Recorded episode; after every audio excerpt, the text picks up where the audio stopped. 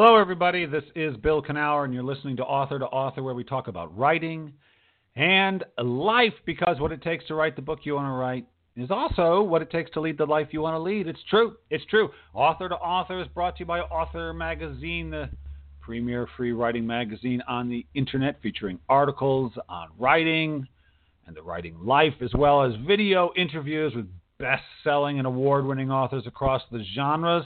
As I mentioned, uh, this current issue got a great conversation with me and uh, Laurie Frankel, talking about all kinds of just her unusual writing technique of keeping a book open in her lap while she writes. Weird. It's true, but she does. Uh, next week, next month, which will be, oh, very soon, next week, I guess, uh, my conversation with the one and only Terry Brooks, legendary fantasy writer. Great conversation. Interesting guy. So check it out at author magazine dot org. And we're funded by the wonderful Pacific Northwest Writers Association. They've been supporting writers from pen to publication since nineteen fifty-five. Yes, they have been. They started their writers' conference back then and still going, the P N W A, the Pacific Northwest Writers Conference. Uh, and it happens in September. It's going to be a good one again. I'll be there teaching some stuff, teaching about essay writing. Yes, I will. And, uh, if you want to sign up, I think there's still room. And things are filling up pretty quick, actually. But there's still room. So go to P N W A dot org, P N W A dot org, and sign up. It's a good one here in the Pacific Northwest. Early September. Uh, speaking of conferences, I will be, if you're a conference goer, and I'm going to be at a couple here in August. I'm going to be at the Willamette Writers Conference down there in Portland next week, fourth and fifth of August. Yes, I will. I'll be there teaching uh Fearless Marketing, and then uh, I'll be teaching how to give a killer keynote. It's a lot of fun. I'll actually, I, if you're there, you'll get to see friend of the show, Gail Brandeis. She's the keynote speaker. So that'll be a lot of fun. And the next week I'll be in New York for the Writer's Digest big annual conference, and I'll be teaching Fearless Writing and Fearless Marketing there. So if you if you go to those conferences, find me, say hello. I love saying hello to people who write and want to be fearless. Okay, enough about me. Oh, I'm so glad we got today's guest on the show, Lydia Millet. She is an award-winning novelist and short story writer. Her third novel, My Happy Life, won the two thousand three PEN Center U S A Award for fiction, and she has been a finalist for the Pulitzer Prize as well as a Guggenheim Fellow, among other honors. Now, Laura Miller of Salon described her writing as always flawlessly beautiful, reaching for an experience that precedes language itself. I love that. I love it. I think it's true. And Millet has written books and stories that range from the philosophical to the satirical on matters including, but not limited to, the inventors of the atomic bomb, political culture under George H W. Bush, the discovery of mermaids in a coral reef, and the crisis of extinction and climate change. Her latest book, however, is the wonderful and very interesting short story collection, Fight No More. Lydia, welcome to the show. It's fun to be here. Thank you. Well, it's good to have you. Lydia, I was uh, I was doing a little math right before we started, and if my addition is correct, we're on uh, book number sixteen. Is this true? Is that about right? I seventeen? Think that sounds right, yeah, if you count my kids' books. I do count your kids' books, damn it. They they were written and they well, were thank published. You. I appreciate they've that. Gotta, they've got to be counted. Uh, all right. You know... Uh, I was talking to a friend of mine who's a writer, and she's written about that same number of books, actually. She writes for young adults and adults. And the last time I talked to her, she said, I, because she doesn't have a series or anything. It's just a new book every time. And she was like, mm-hmm. I, I just don't, I, I worry. I just am going to run straight out of ideas. Do I have to do this? Because she does a book a year. And uh, oh, wow. Uh, yeah, I know. And uh, does that ever cross your mind? Do you ever think the well is going to go, this is it? The well is there's a limit to the well from which I pull my stories. You know, I don't think there's a limit to the well, but sometimes I fear, you know, senility or dementia. I'm not going to lie to you. Oh, you know? Really? You're I mean, already uh, worried about yeah, that. Yeah, I, I really want to write my whole life. I'm not quite old enough, probably, you know, statistically for those things to occur yet, but I, I just oh I can't imagine being alive without writing, and so I. Yeah. I don't want to be stopped, you know, eventually by a faulty brain from doing that. That's what I think about sometimes when I think about not being able to write anymore. Uh, but I don't, Lydia, I don't, yeah, don't, I don't think of ideas running out. Good. But don't even think about the senility thing. Cause you know why? If it does happen, which I must tell you, I don't think it will to you. I have all my reasons, but well, which I couldn't elaborate on if you want to hear it. But I don't think it will. But even if it sure. did, you won't care. you will be, right. I hope that's true. Be, I hope that's true. That's, a, that's you're an optimist. Absolutely, I'm an optimist. I have to be. Uh, all right. So, all right, we're sixteen books in. You don't worry about running out of ideas. I don't really either, honestly. I think they just keep coming and coming. But uh, but what, what, what, how did this all start? Uh, what, where did you look and look up and say, I don't just want to read stories. I, I want to be one of the people who write them. Because I assume you were a voracious reader when you were a little tyke. Yeah, I was, and we also didn't have a T V till I was about thirteen, so uh, you know I kind of had to be. But uh, yeah, yeah, wow, yeah, it's true, it's true. My parents disapproved of the. Um, I think they called it, oh. still called it the boob tube back then. They oh, called it that. But uh, right. eventually we had to get one. There was social pressure. Plus we kept just going to the, you know, the neighbor and kids' houses and like right. knowing their parents by hanging around their right. T V. So, um, so they had to they had to um, finally capitulate. But uh, so, you know, I think it was actually when I decided not to be an opera singer that I, I, I decided Whoa. to write, because I that sort of went awry because I, I sort of got stage fright and I just have the wrong kind of personality to sing, although I did for years try to sing. And so, but but I'd always written, you know, I'd always written. I wrote through college. I wrote a book in college, um, and and I just kept writing from from there. That's interesting. Uh, I, I know I, I have some I know some writers who were singers. Like were, one was an actual professional operatic singer, and then she switched over to science fiction, uh, which was an unusual transition, but she did it. Um, and so, huh. but you're the you're only the second person I know who has dabbled in singing in, on that level before writing. That's an unusual switch, and the only reason I mention it as unusual is because.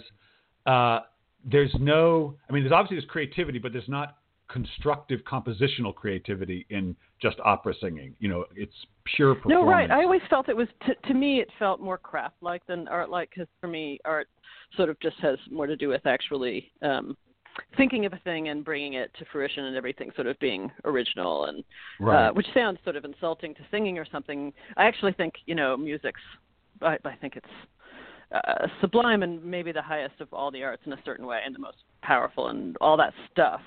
But uh, yeah. I also think that I, I could only do it if I were actually making it to begin with. I could only sustain kind of an interest in that if I were, you know, like a rock star.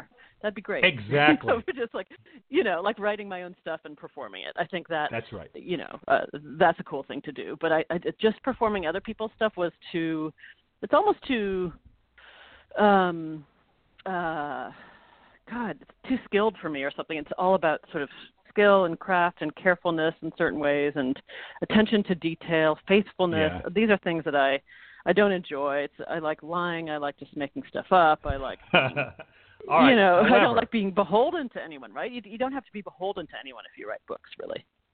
You don't.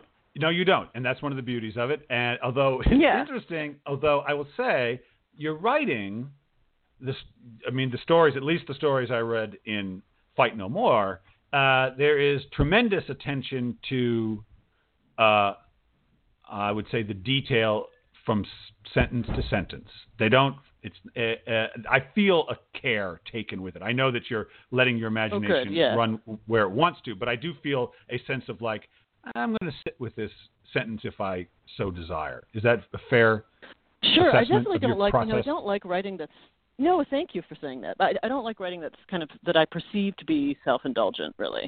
So there are sort of ways of writing that I don't that I don't like and appreciate. Um, where, where, yeah, I just sort of I don't want people to love the sound of their own voices too yeah. much. One, yeah. I, I look for as a reader. I mean, as a reader, I look for kind of a certain restraint and rigor and kind of austerity. Also, humor, though. I mean, I don't really like yeah. all that stuff if there's no humor, but. Um, but so, yeah, so I try not to be self-indulgent. Maybe I do think maybe as younger writers, we're, we're more self-indulgent with our language. That can, that can be the case. Yep. Like I, yep. you know, and then as we get older, we, we learn, we learn, you know, we learn a little, um, I don't know, we learn more discipline, I hope, with the, the sort of formal, the formal you know what I learned? Of language. I, I no. learned that when I found, well, how could you know? I'm going to tell you though. So uh, I learned that. When I got more interested in, in sort of what – discovering what I was trying to express or discovering I, I saw the value in certain perspectives, and I was dying to express them in different forms. And when I got more interested in that, I said, just let me find the language that best says what it is I think I'm trying to say. That's when I dropped all my awareness of my style, so to speak, and mm-hmm. just got very yeah. interested. Is yeah. this clear? Is that actually, does that show what I wanted to show, say what I felt needed to be? And so that became my, and then that's when people started saying, oh, you've got a great voice. It was when I stopped caring about it completely that something yeah, emerged, yeah. if that makes sense. I think that's right, because then I think there's some sort of unconscious voice thing that's taking over, and you're not trying, you're just not trying too hard. And um, yeah. I think that all that all comes with, you know, it does come with experience. I always hope to be getting better always as I as I get older, you know, at writing. Oh, I hope so. Don't you? Don't I you mean, with every yeah, story? Yeah, we have to think that way. Right. Yeah, yeah I just I, want, I always want things to be better. Yeah, exactly. You want things to be better. You want to aim for something else, and yeah, and who knows, you know, and who who knows whether you'll ever achieve what you wish to, but um, it's really kind of a glorious thing to try. Absolutely. And and uh, and so let's talk a little bit about Fight No More for our uh, listeners who haven't read it. It's a short, short story collection. However, however, Lydia has strung these stories together, set them in a location, and the characters interact with each other, and there's actually a kind of a narrative arc to the whole thing. Uh, so I guess I have a couple questions. I, I'm fascinated by that approach to a book. Um, and so and I, I like to try to guess. I try to get into the writer's head because I can't help it. Like, how did she do it? Like, what was she going through? And I, I just had no idea. So with this one, did you have the idea for the whole, some kind of whole arc, and then thought, this isn't a novel, it's a bunch of short stories? Or did you just start writing short stories and go, I think these are connected? Like, how did the structure come to you? So I, I generally write short. This is only my second book of stories. I usually write stories when I'm procrastinating um, on writing a novel, or or a novel's going poorly or something. They're just so right. they're playful, and they they're they're usually, for me, it's like sort of a form of vacation land or something, oh, uh, where wow. I just I can be sort of more lighthearted in the way that I approach them, and and I don't. I don't take myself too seriously when I'm making stories up. Um, so so this I just started as, uh, I, I wrote a first one, and then I just kept going. It's a very simple-minded process, mine. It's just, I just sit in front of a blank screen, and then I write stuff. And I don't sort of premeditate anything. It's not calculated, right. So I just kind of keep going. And so in this case, I just, I don't like, uh, there's a thing I don't like about story collections sometimes where um, – I, I don't get to stay with characters that I might actually be intrigued by, and then uh, they're just thrown away, in my view. They're right. thrown away, and I have to like proceed to the next story where they don't exist. And I, I sometimes can actually be, although I'm not very, I'm not very sort of plot-based or anything as a reader, but I sometimes can be aggravated, just aggravated by the loss of those characters, the sudden loss right. of them, you know. So I decided to sort of have a world where I, you know, I came back to some of these, these characters, and uh, they weren't abandoned after just one story. And so you could sort of stay with them the way you would stay with the characters in a, in a novel. All right. That, so, so you had no grand plan at all. No, I, wanna... I thought that I wanted to write stories about, actually where I started was different from where I ended up. So I, I started thinking I wanted to write really stories about Uh, the appropriation of sort of rebel culture and avant-garde art and stuff by the mainstream, the sort of, you know, the, the commodification and sort of, okay. you know, of, yeah, of art, and like how shocking and bold art just becomes something that we, you know, glance at behind someone's sofa.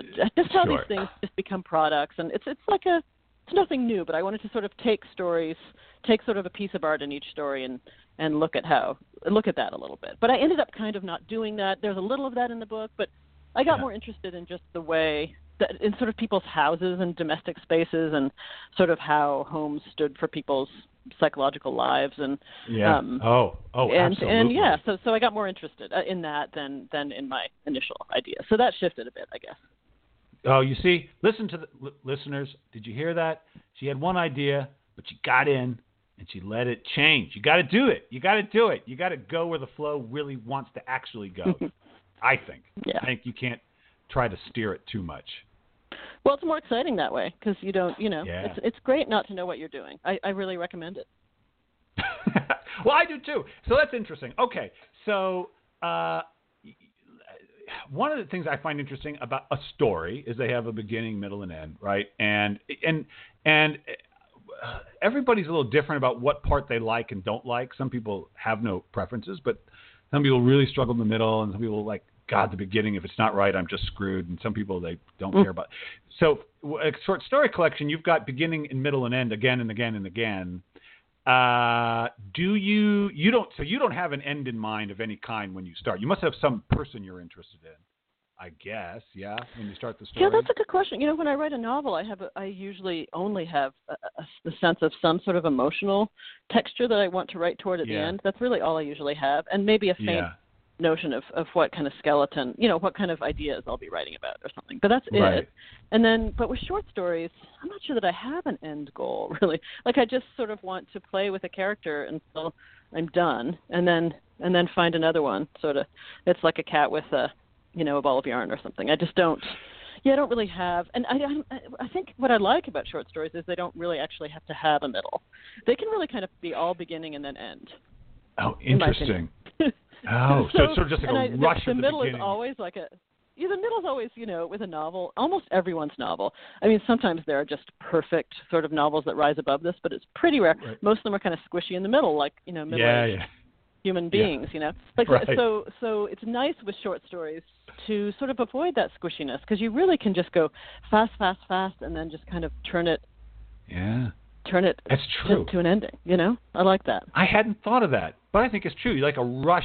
Because I always say that one of the easy parts of the beginning of a book is there is all the momentum of what's going on. Who are these people? Where are they? What's the, you know, mm-hmm. it has its own natural momentum. And then the ending has hopefully the momentum of you coming down the, the hill.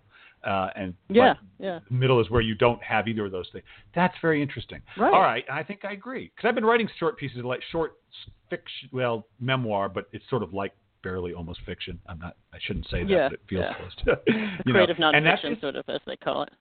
Yeah, it's sort of, well, it's creative nonfiction. Yeah. yeah. So, and, and so, but then you have to kind of know that it's over. There has to be some sense of like, oh, this is what I wanted to ask you. When you get, so you write your first draft, so you're just finding it, the characters doing their thing, and oh, oh, this, so you come to the end. And usually, for me, when I come to an end is where I get what the thing is actually about, where I kind of hit the final note.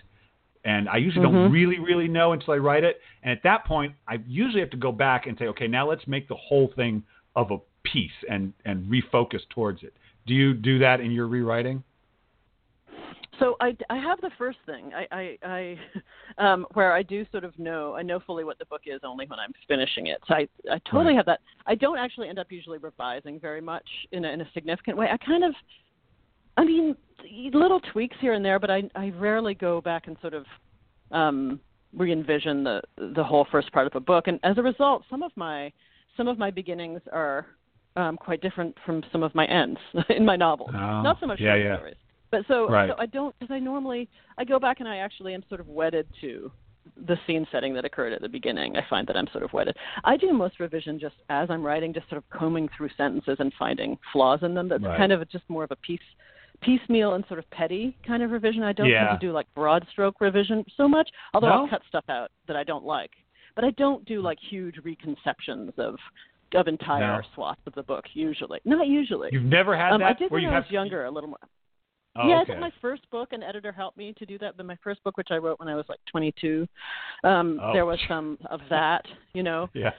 Right. And that's the one that, that just was just reissued, actually, that book um, oh, called Omnivores. But that one, so that one I did more kind of holistic revision work on. I was just a kid. I was just a baby, you know. Um, yeah. No but sort of less and less since then. Sometimes, though, I do throw away a whole, like, half book or something because I just, I don't feel, yeah. I don't feel close what? to it. So I do that. I'm not, I'm not saying that, like, I think that everything I do is just like, you know, uh, coated in, in gold or anything. I do just, I, mean, right. I tend to more just throw things away. I just throw them away, you know, and rather than go and rework them. Yeah, because I feel alienated by by work that happened too long ago often. I feel too distant yes. from it to really engage with it again. That's a problem I have, I guess.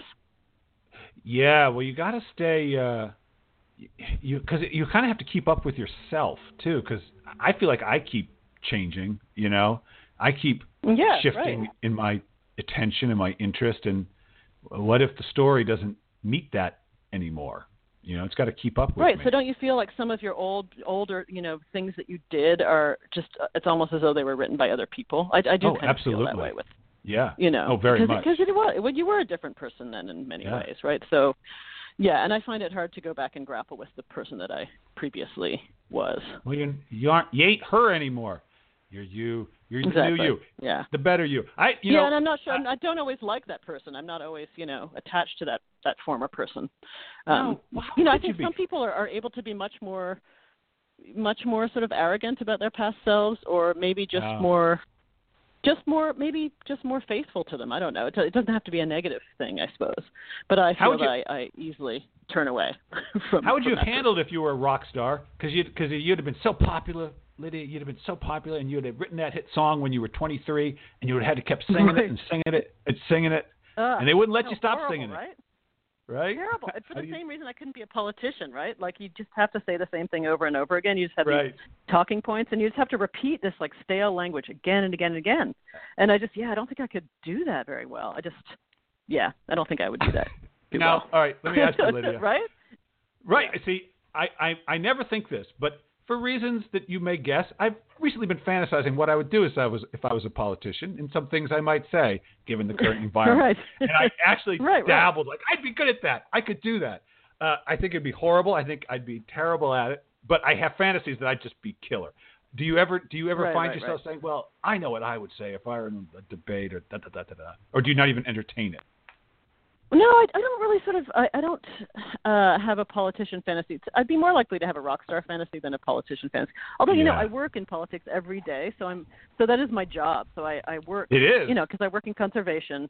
Oh, I work right, in conservation, right. and so it's, it, yeah, so we litigate and we do policy advocacy and stuff. So I live kind of in a, in a fairly political work environment. Yeah. And, yeah. and I'm really close to all that stuff, and I'm a news hound, and I'm, so I'm, Um, oh. so I'm definitely in that, but I don't, but I'm so, it's so depressing and so alienating often, even before the current situation yeah. that we have yeah.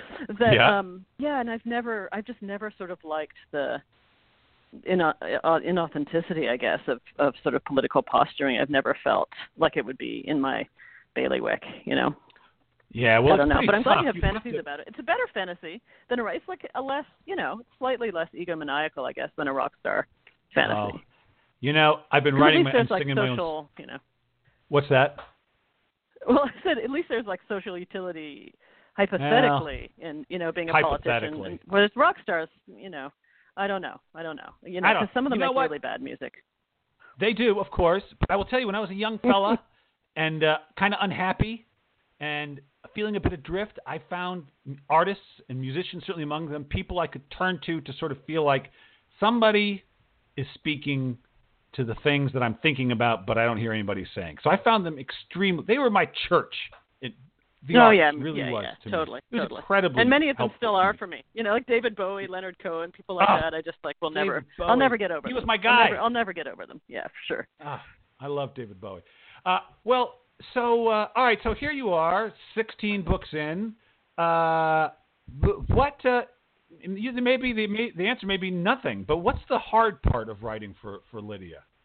What's the part that you wish you could just What fix? is the hard part? Maybe there isn't hmm. anymore. No, I mean, there are certain things, certain bad habits that help my writing that um, I really shouldn't do, like smoking cigarettes and stuff like that. that oh. uh, so I have oh. some, so I, I'm not doing that. I'm not doing that right now, but like I kind of wish that I could just do a lot of like smoking and alcohol drinking, because oh, it really does God. like work. It works really well. It works really well when I'm writing. Um, but I'm, I'm I'm trying to sort of live, you know, live a life that that lasts a little bit, and so I'm right. trying not to do some of those things. Uh, so yeah, I do wish I could just like indulge vices, though. So I guess, you know, it's hard not to. I guess that would be an answer. Um, uh, okay. So, you know, two two children. I have to, you know, be around to help them out. Yeah. Um, so, what else? And then also um, that I can't. Lately, I can't. I find I can't really read while I'm writing, yeah. writing a book. I can't yeah. really read. Um, Yeah. literary fiction anyway. And so, I mean, yeah. I'm, of course, reading, like all of us, all the time on screens and, yeah, and yeah. all that stuff. But I but I, it's different. Um, I kind of have to put put it aside because I get, I get it's a little distracting for me voice-wise. And um, yeah. so, I, so that's kind of a sad thing, because I, cause I do think writers should be reading all the time. It's the best well, thing they can do, I, you know, it's maybe. Tricky. But it's tricky. You it's know, tricky. It is tricky. tricky. Right. If it, I, although I, I have to say I'm surprised, Lydia. You have such a, you know, again, I, I haven't read all sixteen of your books, so I don't know. But the voice in Fight No More is such a lovely, clear, funny, right there voice. Very accessible voice, but very intelligent.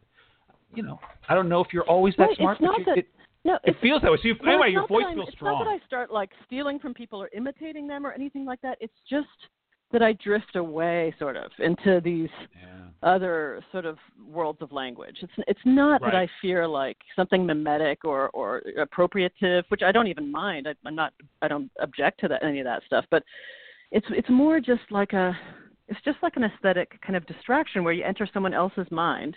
And um, I find as I get older, cause I'm like forty-nine now, I find that I, I really need to stay in my own mind when I'm doing something, not so much when I'm editing or revising, right. if I if I'm revising like at the end of a book, fixing stuff, but when I'm putting something down, you know, in the first place, I don't know if you have this, but I just have to stay, to stay in that world um, increasingly yep. as I get older.